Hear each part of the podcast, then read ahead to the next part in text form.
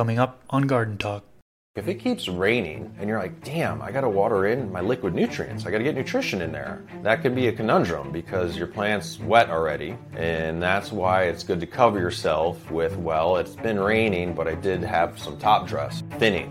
Outside, thinning your plants out. When you're out there scouting for pests, you're not going crazy through, like, you gotta thin it out a little for air movement and not creating microclimates uh, for pests microbes, man, game changer for the grow. You're gonna do a lot better. And don't think it's a misconception. I used to think this as well, like, oh, well, I'm using synthetic nutrients or salt-based nutrients or this, it just it's not gonna work well with the microbes. They can work together for sure in your grow media. Grow your plants as happy and healthy as possible, and that helps a ton with pests. A plant that's ailing or showing signs like the pests know, they'll come to that. They'll, they'll have an easier chance of taking it out.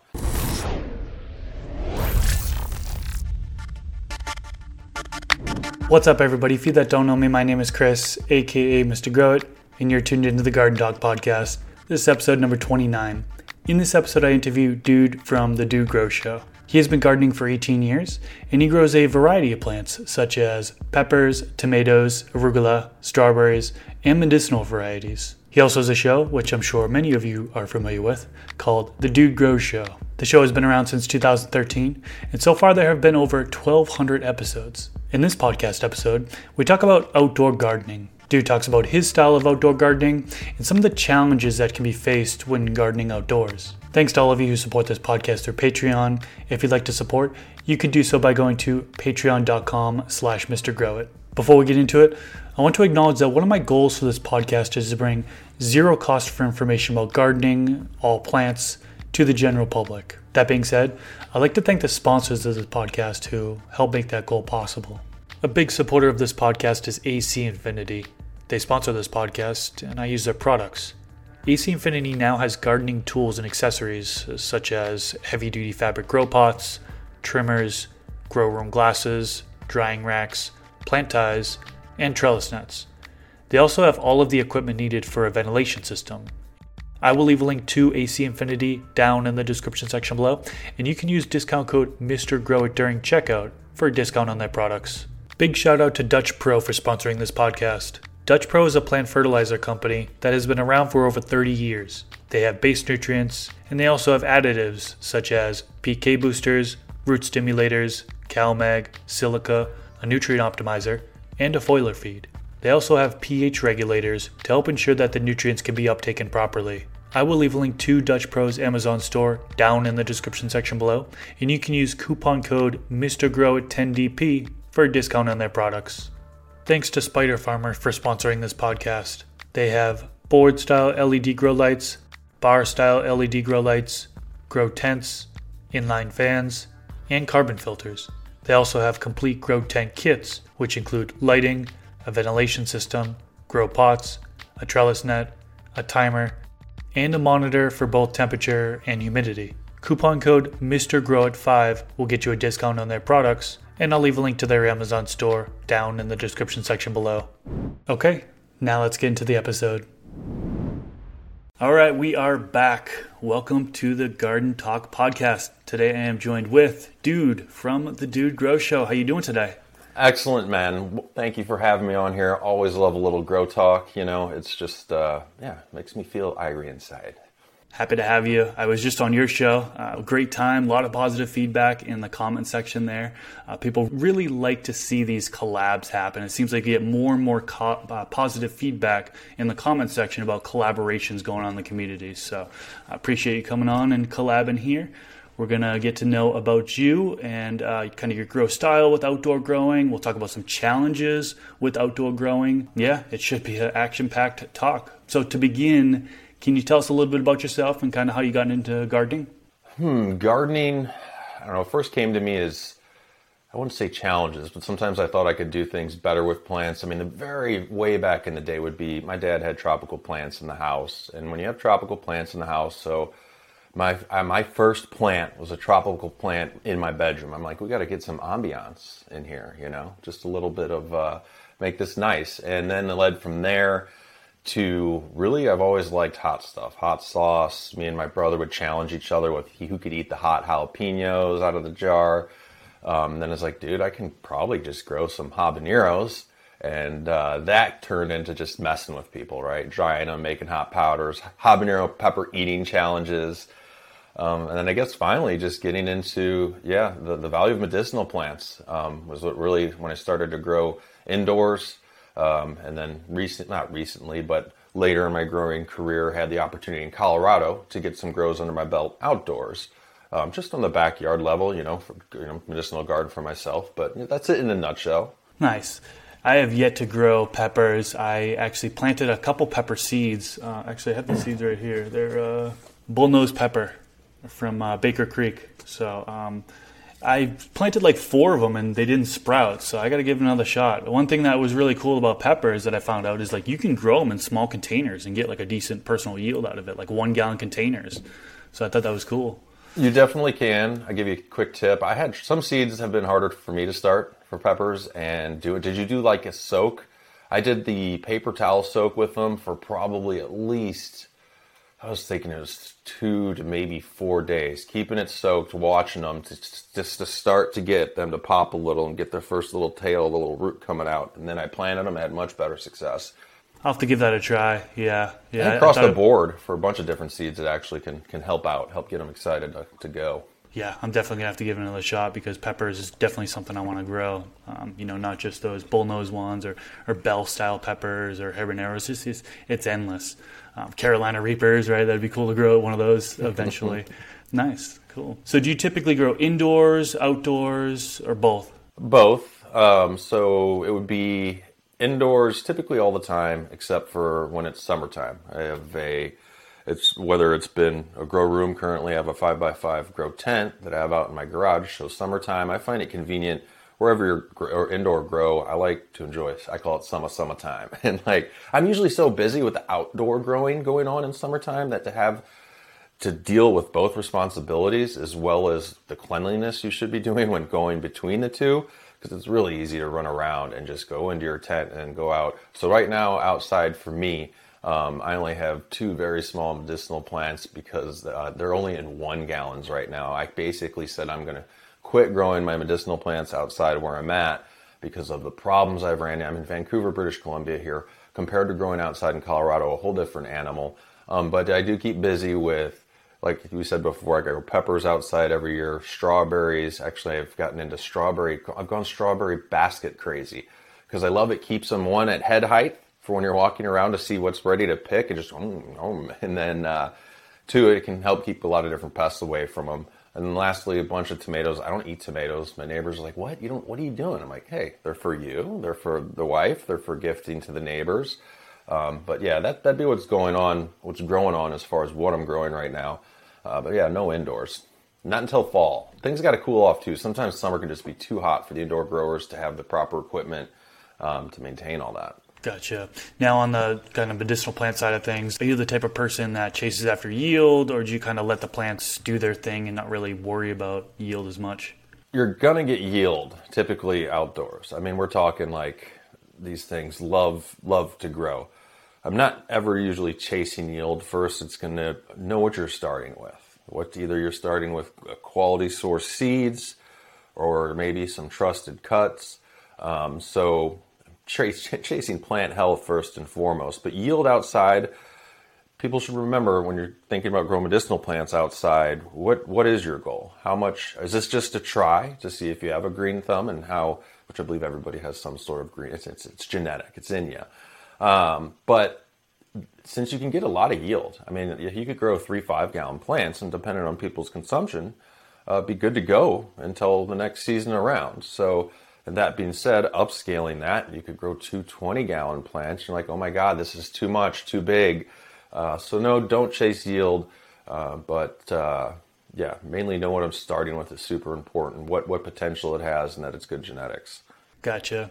Let's focus on growing outdoors. Really, I want to get into your style of growing. I want to start with with IPM, and some of my viewers are going to laugh at this because usually IPM's at the very end, and I'm like, hey, we probably should have started with IPM because it's just it's so important. And for those that don't know, IPM, Integrated Pest Management, in layman's terms, it's really just things that you do in order to prevent pests, right? So, um, tell me, what do you typically do in order to prevent pests? Well, I like the last word in that. It's management, right? So does, you are trying to prevent, you're going to have pests outside.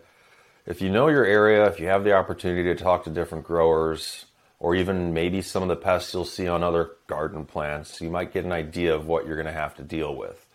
Um, so for me here, I didn't talk to many growers. The area in Vancouver, especially, I'm in a little microclimate where I live, tons of humidity, and pests that kick my butt are always new ones to me. For here, it was called the corn earworm on my outdoor buds. Never dealt with that before. I had no clue. Um, most important thing I'd say for IPM on outdoors, since we are in an environment that we're not controlling as much as the indoors, is being there and scouting. Um, also, being able to thin out your plants. Uh, they can get so big and bushy, and so you have air movement uh, depending on the size of them. But scouting and looking around, because it can be nice. You could go by, you could go outdoors for two weeks, maybe a month, and be walking around and looking at your grow and have no problems because nature's in balance. Things are taking care of things. Uh, but then eventually, what, what happened to me because I had a nice hops plant, I was growing some hops just to look cool. I'm not going to do anything with them. Unfortunately, I don't have time to brew as well. But uh, that brought in some aphids, which in turn, they, they actually, was, this hops plant was right next to medicinal plant. And the aphids just preferred it for like a few weeks. They just stayed on it. I'm like, okay, if that was an indicator plant, I'll call that then. I'll leave them alone to be there.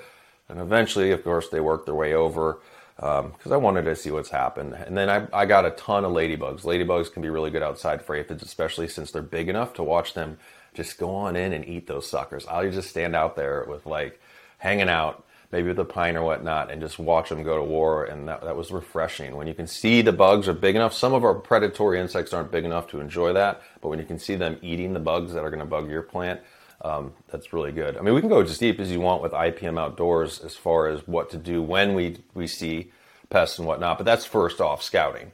Makes sense. Now, are you also? I mean, important pieces to check the undersides of the leaves, right? I mean, I know. Yeah, how do we do that? For sure, underside of the leaves. You're going to want to be looking there a lot of bugs, I won't even say that. I was going to say a lot of bugs you can see by the naked eye, but it, you do need a loupe. Uh, I ran into hemp russets outside one time, um, and you do need a magnification to see those. Uh, spider mites like to start, uh, from my notice, on the lower parts of the plant, on the underside of the leaves. Uh, before you start to see a bunch of damage going up the plant, you can usually catch them. When you do run, if we want to do a preventative maintenance, let's let's say you notice maybe a few aphids or if you use spider mites. So if we're in veg, we can the preventative spray. I know you like neem. I like neem as well. I actually don't mind the smell of neem at all. It's super natural. It's inexpensive, easy to apply. Um, but doing a type of spray program once every week isn't bad. But I don't want to spray anything that's going to hurt. Also, if things again I said are working like in balance, like nature, the bugs are taking care of each other. I have a few. I don't want to hurt anything that's doing a good job either. Uh, but predators outside people that know, okay, this is my second year, and last year I got these. Predators aren't cheap. You got to get them quick. You got to get them viable. If you know you have a problem, putting predators out definitely are a good idea in the outdoor environment. Um, there's a lot of good places uh, to source those. You can go to local insectaries to search beneficial insect insectaries on Google. You'll pull up some options. I don't know if you've had anybody on or any to recommend, but um, yeah, and there's Arbico Organics. I'll just throw that one off the top. I know they have a lot of information on their site as far as uh, identifying predators, which ones will work good for you, and uh, yeah. So that would be that would be it. So once a week spray. Is it just neem you're using, or are you using any, so, any other type of products? Um, I do like to use. For me, I use neem, or for whatever I'm spraying. Typically, I'll use a type of wetting agent. Uh, mine's Optic Foliar has a product called Trans- Transport, um, which I use. And, that once a week spray I'm talking about, you know, if I if I'm battling something, we got to break its cycle. So if we got spider mites and eggs are hatching every three days, and there's variations there, how hot is it out? Um, how cold is it out is really going to affect the cycle of some of these things. But you do have to spray if we're trying to. We've identified pests that we want to take care of. Then spraying every three days for um, I'm going to go for probably at least ten days to two weeks should break their cycle.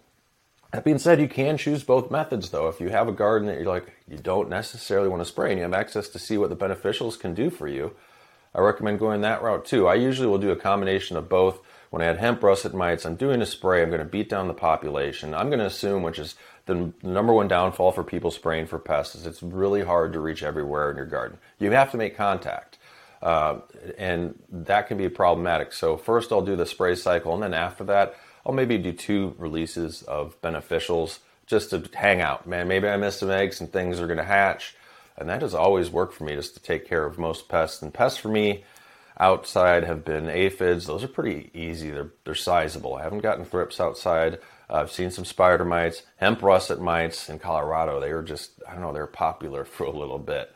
Um, but we can go into the other things too, where I talked about here uh, in British Columbia, bud rot, molds, mildew. Oh my God, nightmares, literally nightmares for me. We'll save that for the end. Uh, Okay. We'll talk about some of the other challenges that are going Okay. on beyond pests.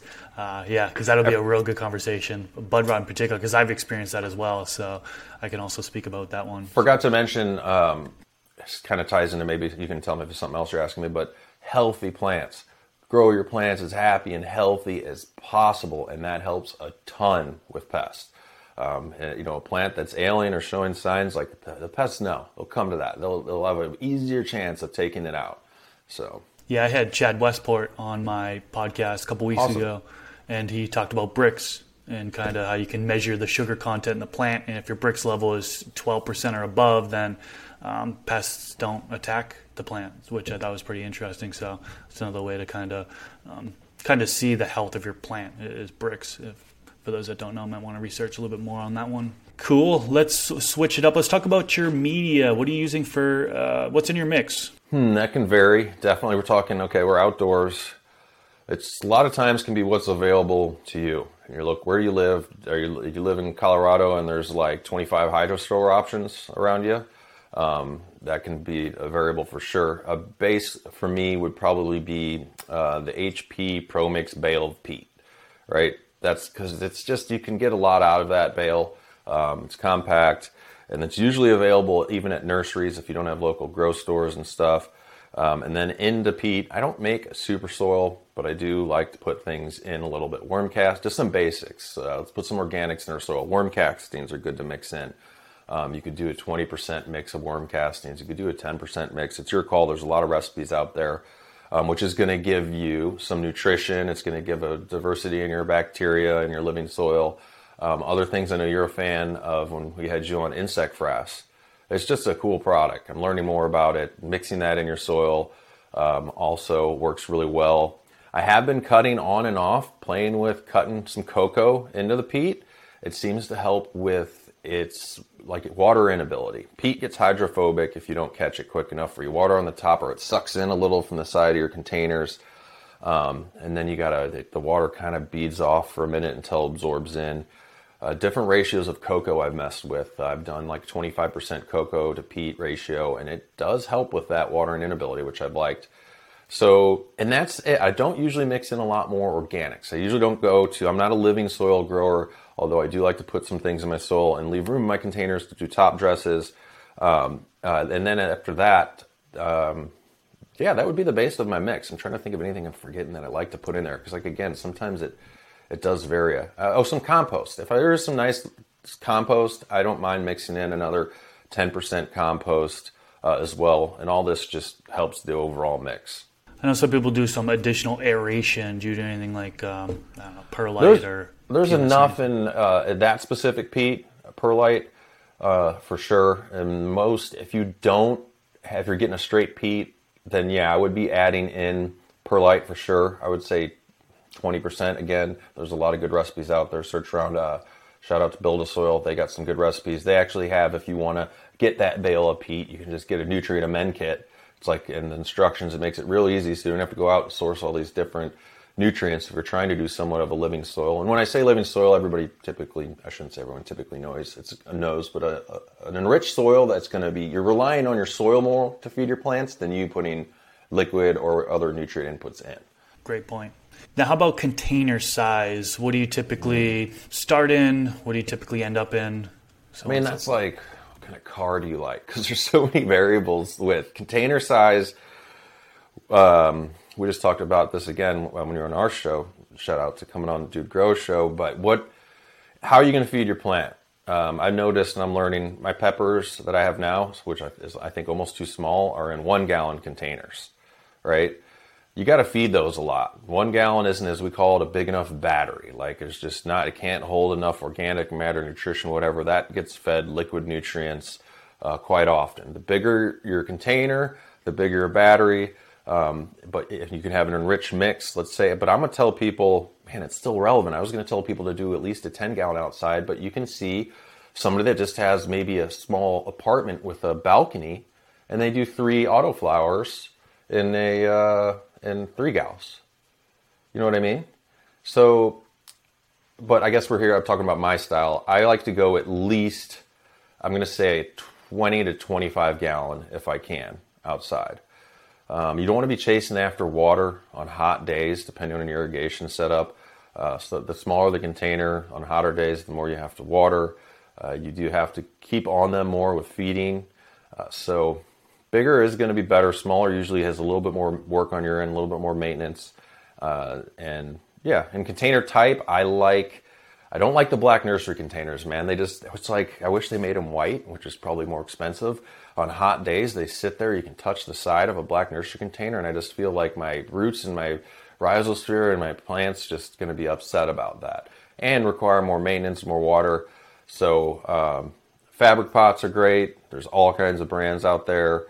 Uh, there's different. I use a product called Radical Bags. It's kind of like a mesh PVC fabric type thing, uh, but yeah, container size as well is, is or container type. I've seen people kill it in the five gallon Home Depot buckets though, you know, or you see people plant in a 30 gallon Rubbermaid trash can. I love it. Just the monstrous tree. Are you just planting that seed directly into that 20 gallon, or are you starting in a small? In a No, up pot for sure. Okay. Um, what, what's you your can, transplanting method or techniques? Like when do you transplant?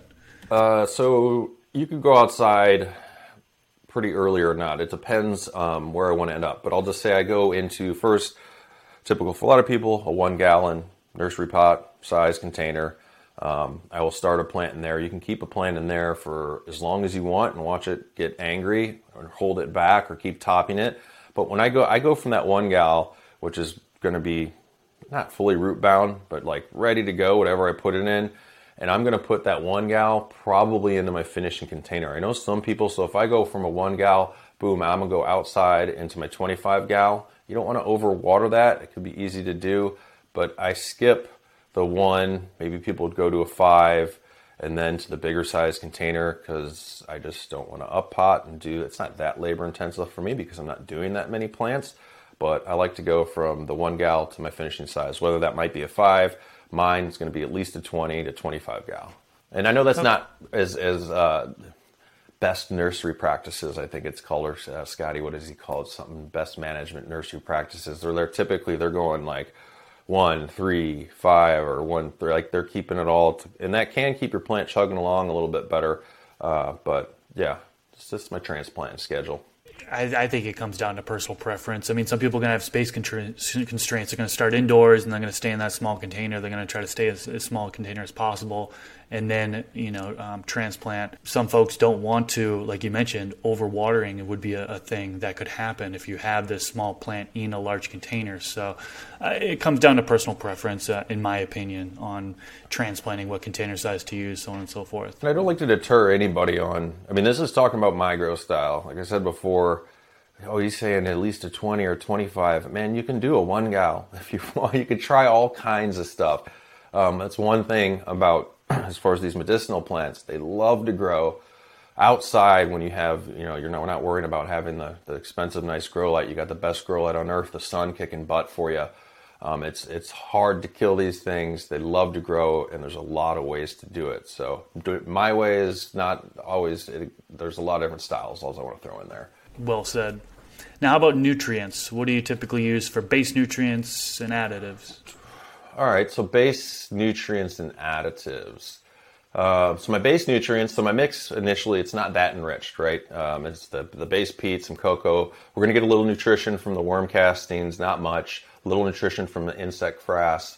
Um, and that could last me maybe a few waterings or whatever. But I have to get watering this thing with some nutrients right away.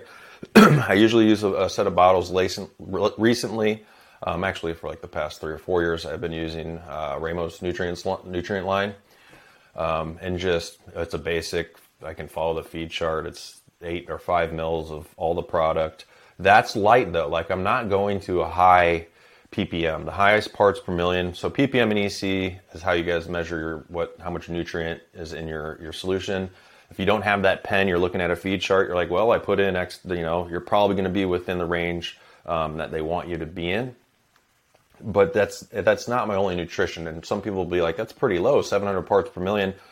Well, then I'm also going to take a break with some of my, as we say, that fish brings the dank. Maybe I'm going to add in. So there's a bunch of different fish fertilizers out there a little bit of fish because I like to diversify what inputs I'm putting in. And I believe, you know, I like some of the thicker, funkier products at times. Uh, or top dressing. I know you like to top dress. Um, I used to before I start, stopped using bat guano. I do need to do more research into. I think I saw an, uh, like a scary documentary on Netflix where I'm like, this is how they get the zebra. Like I don't know, man, and how the people in their camps. It just didn't seem cool to me. I'll look into it a little more. But when I had bat guano, it's a good um, bone. Actually, I think I have fish bone meal now, which is a byproduct of the fishing industry, which is a high phosphorus. I'll take these products and I'll do a top dress at different points in the grow. Maybe it's uh, blooms really coming on, um, just to feed the plant in all different ways. I feel like I'm giving it's the, the word synganic, uh, where you're feeding synthetically or salt-based nutrients and organically or just you know nutrients. Uh, and i do stay away from meals. I get a little freaked out of uh, big egg bone meal blood meal. Just i don't know. I, I, I, need to learn more about what possibly might be in those byproducts. I don't know if any of the antibiotics or funkiness from that industry comes over but i don't i have other things i can use in my garden where i don't need to use those so uh, i'm trying to think what else i do have some favorite like i don't know if you do like do you water in with any bottles at all? Yeah, sometimes. Yeah, yeah. Do you have any favorite bloom additives or something like that's a typical additive or that you would use? I used to use back in the day. I used to use a PK Booster. I used to use Beastie Bloomz by Fox Farm when I was using the Fox Farm lineup, and that that helped. And it was always the when I worked hydroponic retail, it would be one of the most hottest. Like people would be like, "All right, I'm a month into flower. What kind of boosters you got? Like, what's what, what kind of booster? Oh, this is a zero sixty. You know, like they just get pumped. But it's not all about that. I do really like it's kind of a unique one. Um, Massive from Green Planet is a like a triacontanol type. And there's more in it than that. I don't even know if they can market it as that. Um, but it's one I really dig on. Uh, I'm trying to think what other bloom boosters. Typically, if you have your base nutrition really rocked, though, it's not about doing a big booster. You can mess up things in your rhizosphere. You can kind of, I think, affect what's going on with the microbes if you go too high in with phosphorus. Uh, so watch that. But yeah, that would be one of my, my main, main additives. And of course, I haven't said it in any of this. I use, re, I know you like recharge. I use recharge across throughout the grow. That's one of the things that, in a roundabout way, for me, ties into IPM. Recharge, guys, is just a uh, microbial inoculant. If you aren't using microbes, you want to be adding microbes. We only have so much time with this plant, right, to get it right uh, and kick out a good a good crop. Are there any other microbial inoculants you use beyond recharge? And, and, do you use any sugars? Like some people use molasses, honey, brown sugar. Do you do any of that, or? Um, recharge has enough molasses in it to where I don't need to add another sugar. Sugar, guys, is going to feed the microbes. I like to diversify my sugars because I think if I'm a microbe, maybe I want to eat something different than molasses today. That's where I get into, God, I don't know the name. Fox Farm has, uh, they have a line, something like a Bembe or Bembe line. Maybe it's actually called Bembe. It was like a, a sugar uh, from, I believe, from beets. And I was like, interesting. Okay, I can picture maybe some, maybe some of the microbes, and this is kind of bro science or just me making myself a microbe, will be more turned on by eating some of this beet sugar today and do some type of different ap- attribute in my, my terpene profile, you know? Um, so other than that, what other sugars have I used? Just those two mainly as far as a, a sugar to feed the microbes. Yeah. And other micro products, sorry, you asked. Um, I did, I haven't since just availability up here. Microbes in Canada are really, goofy. it's just goofy regulation thing. Hard to get your hands on some. Um, Oh, oh, Mammoth P. Damn, I don't know why I'm, I'm stumbling on that. Mammoth P I've used on and off uh, as well, and I haven't in a while, but I would still recommend at Transplant. There are some cool. I don't know if you know any, but um, mycorrhizae products that are specifically one strain. I think the intraradices. That it's nice at Transplant to get that uh, on. I think Mykos when you can get that on the root zone, when you're actually transplanting, you can put some mycorrhizae in the hole, make sure you got that connection. Uh, that's one good time to use another type of, that's actually a fungi, mycorrhizae. I pretty much use the same products. I think the, the Mammoth P and Recharge combination is incredible. I mean, they, they both just work so well together.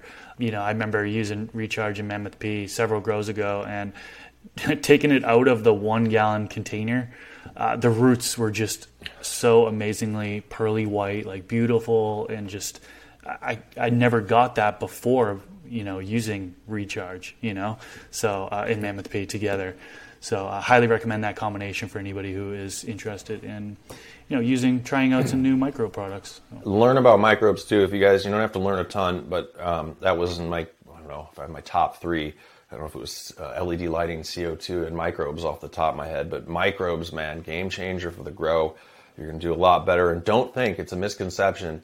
Um, I used to think this as well, like, oh, well, I'm using synthetic nutrients or salt-based nutrients or this, it just it's not going to work well with the microbes. They can work together for sure in your grow media. Uh, so yeah, look into that. If you're not, it'll it'll help your grow. Great point. Now you mentioned uh, one other thing on feeding. I know you mentioned Remo nutrients, and you measure, uh, mentioned these other things. You're doing some top feeding, fish, so on and so forth. Are you following the feeding schedule for Remo nutrients at all, or are you doing a reduced dose, or are you not looking at that feeding schedule? I try to just have a plan. I mean, I, I feel the feeding schedule is the basis. Their line specifically, um, it's super easy because it's always the same amount across the board. Doesn't matter what bottle you're using until uh, you know, if you you can start off at five mils, and that gives you this ppm, and then you can go up to eight mils, or you can go up to ten mils. So it depends on what you're doing. So I don't follow a feeding schedule particularly. Um, as far as a new grower, sometimes it's nice to say, okay, here's a nutrient line. Let me hand you their feeding schedule. You follow this, and you should be good. And it's right, you you should be good. Know your quality, your quality, uh, your water starting points. If you can, if you're on a well or whatever you're on, it is nice to know to get either a water test, know your starting PP, or uh, pH. My starting pH is seven. I'm on a well here in British Columbia. My ppms off the tap are, I think, one. It's like the water's so good here. Um, there's nothing in it. But to know that starting point is good uh, for sure. And then after that, you should succeed. The only thing that'll mess up a feeding chart is if you have hiccups in the grow and you, you, you need to slow down on something or you need to not feed. Um, and then outside, speaking of all this, I don't know if this ties into something you got coming up. If your plants aren't protected from weather and rain, rain alone is going to adjust. Like if it keeps raining and you're like, damn, I got to water in my liquid nutrients, I got to get nutrition in there. That can be a conundrum because your plant's wet already and that's why it's good to cover yourself with, well, it's been raining, but I did have some top dress. So that's kind of like a tip there. If you know you got some weather coming, because it could rain for like a week straight, happened to be in Colorado, plants are always wet. I can't add any nutrition, um, nor are they probably going crazy at that point. It's cloudy out, it's been raining on them. But uh, if you can't add nutrition you know weather's coming, you can always top dress some nutrition as well. And that doesn't even have to be organic amendments. They have vegetable granular fertilizer out there or it's just like Osmocote type stuff you just sprinkle a little on there and you know if you, you water through um, with plain water, you're going to get nutrition. If that answered your question with the feeding chart. Yeah, Hope I'm not rambling. I got my cold brew kicking in here. I got a little caffeine going. So just if you, if you cut me off at all, I don't know. No, that's all good. You're actually ahead of the game a little bit. My next question was going to be about water, and you touched on well water. Uh, you know, your water source well, is clean going in, which is good. My, my next question was going to be talking about pH. Now, uh, is your pH good? Like, what does it come in at to begin? And are you doing any sort of adjustments? Are you monitoring it all, or? Okay, I got that. Just quick with the well water. If you guys got hard well, like if you got high ppm in your well water, let's say you get a little pen and it's like, holy shit, it's like at 400, 500, 600. It's good to know what's in there. I think I haven't had to deal with it. I'm no expert. A lot of times I think it can be calcium there are different liquid nutrients that um, you can adjust your nutrients to that ppm so you're not giving too much of one thing or the other but if you do have that high of ppm i would like to know what's in there. I would consider a water test if that's going to be your main source. Or after that if you don't you, you got to look at a water filtration system such as ro um, which gives you a zero starting point. That's why uh, when p- commercial facilities when they got to replicate their feeding plan across multiple facilities or anything everybody has the same ro system. So when the lead grower over here is looking over here, he knows everybody's starting at the same point at least with nutrients. So if you do have, or even city water, not just well water, check that. Man, I've heard of some people say they're, I don't know, what's your, do you know what your ppm is? Where you're at? Is it high? My tap is like 485. Yeah. Do you know what now? What what's in there or what does that? Uh, I mean, I have the water report that I get from the from the city, but I don't. I, I don't. Know I don't. I can't always trust that either. So many. It seems like variables with what's in the pipes between here and there and the other thing. Um, but anyway, check that, guys. Know your your water report. Then you asked about pH. My starting pH is seven. Um, I don't know most nutrients. I don't know about most rainbow nutrients buffer down. Typically, I think they anticipate a seven-ish starting point because I, it always brings me down within range, which is going to be upper fives, five point nine to six point. I'll, I'll water in five point nine to six point four or five um, or even high, excuse me, even higher. If you have a lot, a lot of mi- microbes active, they're going to help buffer out and take care of this if you're a little out of range. Okay, and then you touched on ppm and EC earlier a little bit. You threw out a couple values. I know you threw out 700 ppm. Can you tell me like what values you aim for? Like some people will start with a low ppm during seedling stage, then they'll kind of yep. work their way up. Can you tell me kind of your strategy for ppm or, or EC? Yeah, I think uh, it's been overdone a lot with uh, people like to push medicinal plants super hard to get the most they can out of it, and then maybe you should come on back and try to go lower. Mine would be okay. Early veg, I'm around, you know, three, four hundred. Prime time veg, meaning man, these things are going. Everything's happy. I could go. You can go up to. I'm still staying probably around though five to six hundred, and I'm not saying if you went higher, it might this can be strain dependent as well, depending on your plants. Um, but 750 to 800 is what I max out, out at, and I don't see. I see not diminish. I guess diminishing returns might be the right phrase. When I go higher, I'm not seeing more come out of the plant. Um, you can mess with it, of course, if if you're growing the same type of plant season after season. But if you change up the strain or the plant type, then you just how, how do you track that? But less seems to be more. Typically, I will say, not all of them. Nutrient companies want to put down like what they're not going to put down the least amount you could use. I mean, they. I'm not saying they're there to rip you off, um, but they're going to go a little bit on the higher end. Sometimes the nutrient charts will offer three different levels. I've seen like it's funny. Some will be like, "Are you at the master level? Are you at the pro level? Are you at the beginner level?" Which I don't know why they word it like that. Um, but less is more. See what your plant. Don't overdo it. Underdoing it's a little better. Um, and if you want to try and bump up at different times, uh, go for it. But again, using microbes, I keep going there. Uh, that, that, helps with nutrition across the board, and I have not needed high ppm at all since doing that. I'm always lower than the feed chart. And if you don't want to mess with all that and you're intimidated by that, you don't have to. You put a plant out in a container with some enriched soil, some compost, water in some microbes, and you know, there's also just bagged soil out there that uh, ocean forest is the most commonly available across the nation. Or I've heard different growers. Granted, uh, it's not going to work for all strains, but man, all I did is water in with some ocean forest, which is an enriched soil, and I got a harvest. Uh, you probably can do better. You're probably going to run out of nutrition getting towards middle, towards the end. But this it can be real easy or easier than worrying about ppm, pH. Uh, but I grow organic, so both values, I'm taking care of all of it. Gotcha. Let's flip up and talk about plant training. So, what plant training techniques do you typically oh, man, do when growing outdoors? On it outside when these things want to grow like beasts. I mean, you can do a lot of different training tactics. I mean, if it's uh, first would be you're going to want to top a bit because uh, these plants you're going to when you're going to go to bloom. In Colorado, it was around mid August. I'd start to see flowers come in. I'd assume I was two weeks in. Um, I wouldn't I would want my plants to be, and this is relevant to uh, you know how big a plants you can grow, but I would top them back like three or four times. Topping your plant, you're taking off X amount of the top of your plant down to a node, um, and you can you know Google it out and see exactly. It's pretty easy to do. The only time you you don't want to do this if you know like oh man I'm going to be going to bloom probably in about 10 days. For me, I set that date at August 15th. So the last time I do some topping would be maybe August 1st. So I have a little bit of recovery time for new shoots to come out and everything to be good. But keep in mind, you're going to gain at least, I'm going to say across the board, two feet, if not three feet maybe four feet when you get into bloom. And that's when training can come in too, where you're doing, you're bending over. You can literally make sure your plant's properly watered and healthy, bending over your stems. Some people will just bend to not get a break. Sometimes I even bend to get a little bit of a break in the stem because I know how quick these are going to recover. You can do tie down method where you're taking part of a plant and you're bending it way over here, maybe because it needs to stay below a fence.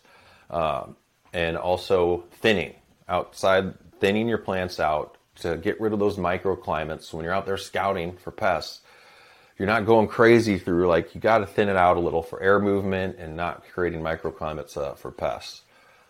And speaking about the fence, uh, the, having the plant not grow over the fence, I think you got I got some some good comments on whatever outdoor security, your neighbors, that kind of thing as well. I think you have a question on here. I know some people who swear by the 45 degree angle method. They just do this one outdoors, particular. They just do a one bend of that main shoot at 45 degrees, and that's going to allow the lowers to come up, which I thought was pretty interesting. It really helps create more shoots coming up, so it's not just like a Christmas tree style that you typically see. Yeah. Um, so that's one basic, easy thing that you can do for, for training. Um, you know, when growing outdoors, you can do it indoors too, sure. But um, we're you know we're focusing on outdoors on, on this video. Now, what about uh, more more so pruning, defoliation, lollipopping? Do you do any of that stuff growing outdoors? Yeah, for sure. Defoliation. I mean, that was tying into kind of where I'm talking about thinning out your canopy, thinning out your mid, lollipopping, like you said, definitely. That's bringing up your lower branches. So again, that can be an area where if you have that all thick down there, where you might get a problem at the soil. I like to see my soil level. Um, I, I, was about to say I like to put sticky traps out at soil level, but that's more for indoors for me. Sticky traps outside, I feel like I'm catching some good guys too, and it, it hurts my feelings. But um, yeah, pruning your plant up, lollipopping it up, uh, definitely important. You'll get even more of those shoots. It was hard for me as a new grower to cut off a lot of the lower ones because I was like, oh, there's going to be some good flower on here or here. Uh, but really uh, taking those off, and I don't like to fully lollipop it up two or three feet, but taking a lot of those off uh, to enable to send that energy and to send all that to the upper parts of the plant uh, works great. Let's get into challenges growing outdoors. So, indoors, outdoors, totally different battlefield. I mean, we already talked about pests. That's one challenge you got to face. Well, you said pests. So... I just I was just scrolling my notes. I did want to mention one other thing before I forget about IPM. Uh, we don't have this option as much on the indoors. Um, and outside, if it doesn't, I mean, depending, my plants are usually always covered outside, which we can get into, but spraying your plant, taking the hose and just giving your plants a really good wash. I mean, it's a sim- plus you're going to get naturally outside. You'll get some type of dust or pollen or can be actually for me here now in British Columbia, smoke particles from fires going on somewhere. Washing your plants is a good idea, and the same, it'll wash off potential negative egg sacs or pests that are bothering stuff, and it's super easy to do. Even if it was once every other day, and you just just clean off your outside garden, it's a good a good tip. Sorry. No, all good. So you just blast them with plain water. Now, when you say wash your plants, are you also talking about bud washing at the end after harvesting? I haven't done bud washing, and when you wash your plants, it'll show your weak points and where you might not have them staked up properly as well, because sometimes they'll just bend way over, whatever. But um, get that those plants staked up with bamboo. Um, bud washing, I mean, it's it's not the end of the world if your buds get wet, um, if they get rained on, but I don't intentionally try to wash buds at, at any point with uh, yeah pressurized pressurized water. Okay. Now, some of the other challenges that you faced uh, growing outdoors, um, like I was mentioning, is that there's so many different things beyond pests. One of the things that you had mentioned earlier was bud rot. You want to talk about bud rot a little bit? Sure, because that was one that just came. I mean, there's a few different types. Like bud rot can be just some rot in the bud that you get from a type of like bacteria or mold, I believe. Um, sometimes just buds that are really big and dense. I grew big bud crossed with white widow outside, and the buds were so big and beautiful looking, and I didn't know I had the rot. Um, and this was in Colorado until I started trimming, and I was like, oh, that's when it's really disappointing because I wasn't even anticipating it. Um, and for me, it came from corn earworms. Corn earworms, if I understand right, I'm trying to recall, is I believe a moth that laid like an egg or something, and then this thing comes, it's a caterpillar, and a caterpillar looking thing just goes around throughout your bud, and when it does, it shits. And then we have the feces from the caterpillar in there, which creates the rot. Um, well, it's so that was kind of interesting to me. It wasn't actually this caterpillar would be like a half inch long. Um, it going around causing it was actually it's taking a dump my flowers that caused the problem. I did not have my flowers protected. There's different ways you could try and handle it. Um, BTI, Bacillus thuringiensis, subspecies israelensis, is a product. Interesting enough, though, these things have become resistant to it on and off because everybody uses it. And the corn earworm usually affects corn crops. Um, but it's found in the medicinal plants, some of the flower structure. I don't know if it thinks maybe the moth's like that looks like a corn stalk or not, but it messes with it. And the only way for this one that I have found, maybe when I try to set up a grow next season a little bit smaller, is putting out the fine bug netting that you can buy for agricultural purposes, and therefore these moths and things cannot fly into your plants. Uh, because it is just such a bummer. I mean, I and, and then I did get a little PM um, and there's not a lot you can do. I mean, you can grow plants. Actually, I could take that back. There are plants and there are uh, breeders for different areas um, that you might be able to get a strain that is less susceptible to that type of issue. I always cite an instance on an indoor um, indoor grow tent back in the day. I had four plants in it. Three of them completely got PM. Like it was horrible, and one of them, same tent, leaf sharing space, I never got it. I was like, this is interesting. These are all the same type of plant, but different strains, and this one just won't get it. So there's an example of uh, PM, really powdery mildew. When I say PM, these other plants. So it's hard to control that a lot. There's different sprays and things you can do for PM. You got to be on it, but man, depending on the size of your garden, can really up your labor a lot trying to deal with these things um, outside. So kind of going back to bud rot, I had bud rot before indoors, and I'll briefly talk about this. Yeah. I uh, had plants where I decided to do no training because I usually do training and topping and low stress training and all that stuff. And I was like, you know what, my audience wants to see something different. Let me do no training for the beginners who who don't want to train. So I had all these plants, and they had nice, real big colas coming up. Um, and unfortunately, my fan died overnight. The oscillating fan that I had died overnight, and I only had one fan in there. So that's a mistake. That's one thing. Going back, yeah. always have two fans in your environment in case one dies. Uh, that's something I'm, I'm, doing moving forward. Um, but really, it, you know, I, I, noticed it that my fan had to have just been uh, dead for like 24 hours. So there's no air movement whatsoever, right? And the humidity skyrocketed uh, overnight. You know, I don't I don't remember if I like just watered the plants that the previous night or not, but um, what I'm trying to say is that the bud rot happened like pretty much overnight. Now, once you get bud rot, it starts to form. It starts to form like on the stem and then kind of works its way out. I'm talking about uh, Botrytis cinerea in particular. Um, it'll uh, it'll continue to grow. So although I fixed that fan issue, I still have like two more weeks left in the grow the fans were going, I had air movement, but that botrytis, that's still there. It doesn't just magically stop yeah. growing. It doesn't magically just disappear. So like I got all the way to harvest, and then I noticed actually that I had botrytis. I was like, what the what the hell? This is terrible. It complete. Now, luckily, it was only that top main cola, right? The fattest ones. The lower mm-hmm. buds were fine. So like that's that typical case, too. Yeah. So in that case, I just Take threw away those top one. colas. As sad as it was, they were beautiful, and it sucks to take that cola and just throw it in the trash. But you got to do what you got to do, right? Don't want to be smoking that crap. But yeah, the lower buds were fine in there, but it was. Uh, it's not fun. It's not fun. That air movement is important. And one other thing to mention is you can identify if bud rot's happening if the leaves coming from the cola, if it starts to yellow from the bottom of the You'll leaves, see up, them.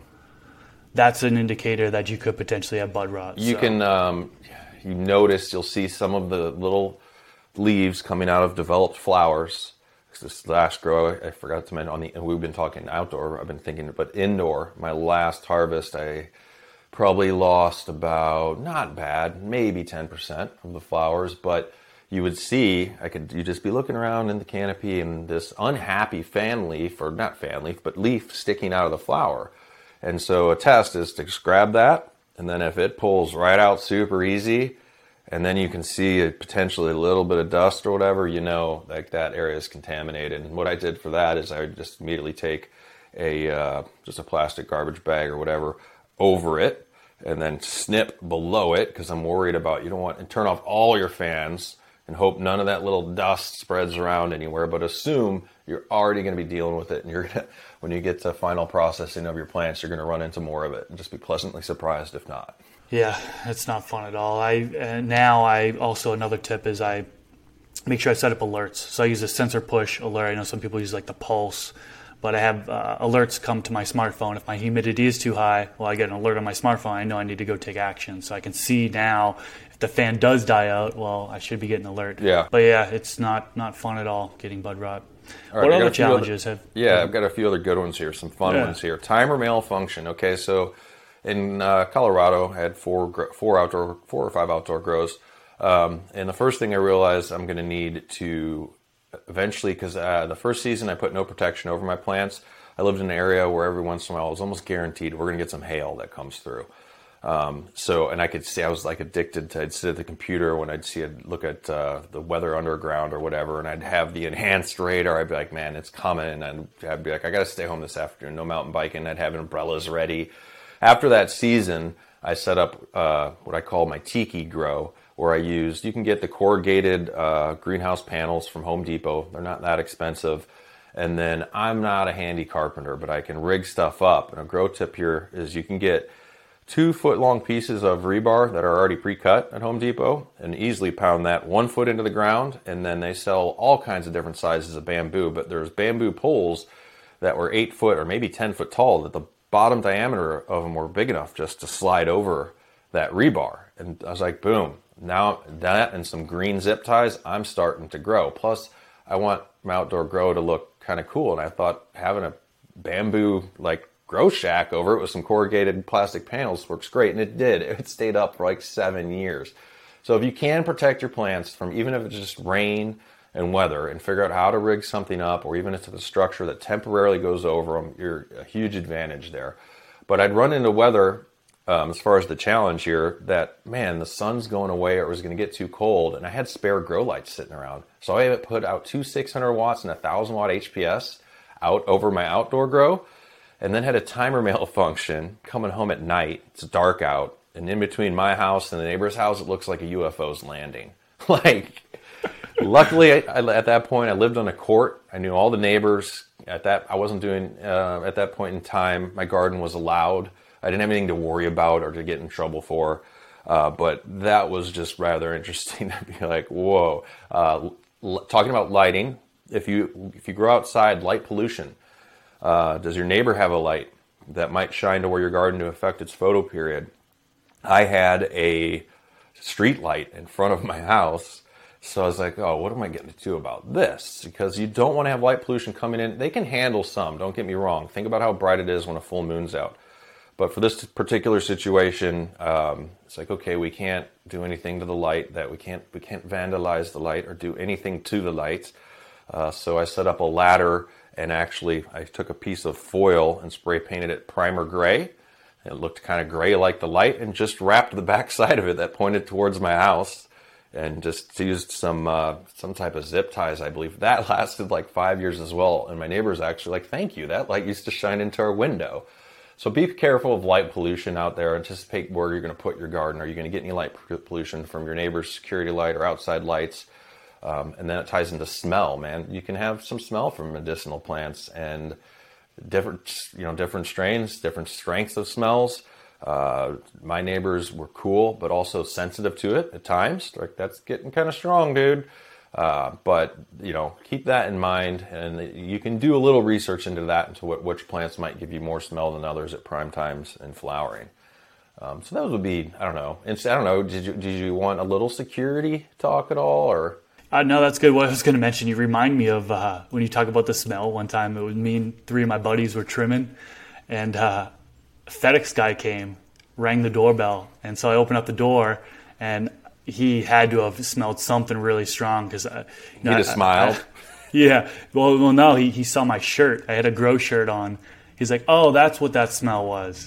and, and so, so yeah. yeah. I mean, kind of that wraps into security, right? If you don't want people to, um, you know, know what you're doing, you want to hide the smell with, you know, carbon filters or air filtration systems. Yeah, I mean, if you want to talk about security a little bit, sure. For you, it was the FedEx guy you said. For me, it was the my mail lady. She's at the mailbox and she's like, "Huh." And, uh, and then the next time she's at the mailbox, I'm like, so you're, uh, you garden at all? And she's like, talk to little. I'm like, here's some free recharge. You know, just make sure she's happy. So, but it was all good. yeah, I mean, keeping your garden um, out of sight if need be. Uh, keeping it to where there's not a lot you can do about smell if the wind's going the right direction and you have neighbors close by. Sometimes that's going to happen. You can blame blame skunks if need be. Um, but yeah, keeping it you know out of sight and uh, secure as possible. Um, things are changing all the time with how secure you need to keep a grow, and and it really it's nice to share your grow if you can. Uh, but uh, the less people that know, the better. It's easy to put things you know out to notify you know this day and age with technology and the affordability of different cameras or things that can let you know hey somebody's in your garden or maybe even you're catching that can tie into animals or pests you know if you want to know that something's there that shouldn't be deer will really love to eat your plants. Um, you can get other types of pests that might come in and really like to eat your plants but having a notification if somebody's been there somebody's there uh, is good. And just be around man be around. Your plants like it be around your grow as much as you can. It's good for you it's healthy for you. It's free therapy, if you will. I don't know about free. We do we do invest in our growth, but yeah, be around to check things out. That's definitely some really really good advice. So. All right, so wrapping things up, how can listeners find you, and what do you have upcoming in the future? Dude grows, as uh, Scotty, my co-host, says. Yell, dude grows at your phone. Dude Grow Show, man. I think we've been doing this almost eight years now. Um, we do shows every day of the week. If you want to listen to some Grow Talk, make sure you check out the Grow Talk episodes. We have a show called Wake and Bake which is news, culture, and entertainment, and whatever else might come out of our mouths. Hang out on that show and just get down. Uh, what's coming up? More Dude Grow Show. We come up with ideas to change things up or do something a little different. Content collaboration with people such as yourself. Thank you. Always like to do that. Uh, but keeping the shows coming out uh, every day of the week is really uh, not the challenge, but the joy and keeps us pretty busy. Find us, dudegrows.com as our webpage. We're over on YouTube or podcast, any podcast player we should be on, uh, Stitcher, Apple, Spotify. Just yell Dude Grows at your phone and you'll see what we got going on. Awesome. If you enjoyed this video, click that thumbs up button. Also, if you haven't already, please subscribe to the channel. I release these podcast episodes every single weekend. Typically, it's on Saturdays. If you're on Apple Podcast or Spotify, um, actually Apple Podcasts in particular, leave a rating or review. Uh, that definitely helps the ranking. Um, just about to pass 100 ratings and reviews. So thank you everyone who has left that. Share this podcast if you haven't already. If, if you know somebody who would benefit from this information, uh, please share it. Dude, thank you so much for coming on to this podcast today. This has been a, a great talk. Definitely provides some value to those that are growing outdoors. Uh, so I appreciate your time and I hope you enjoy the rest of your day. Back at you. Peace out, guys.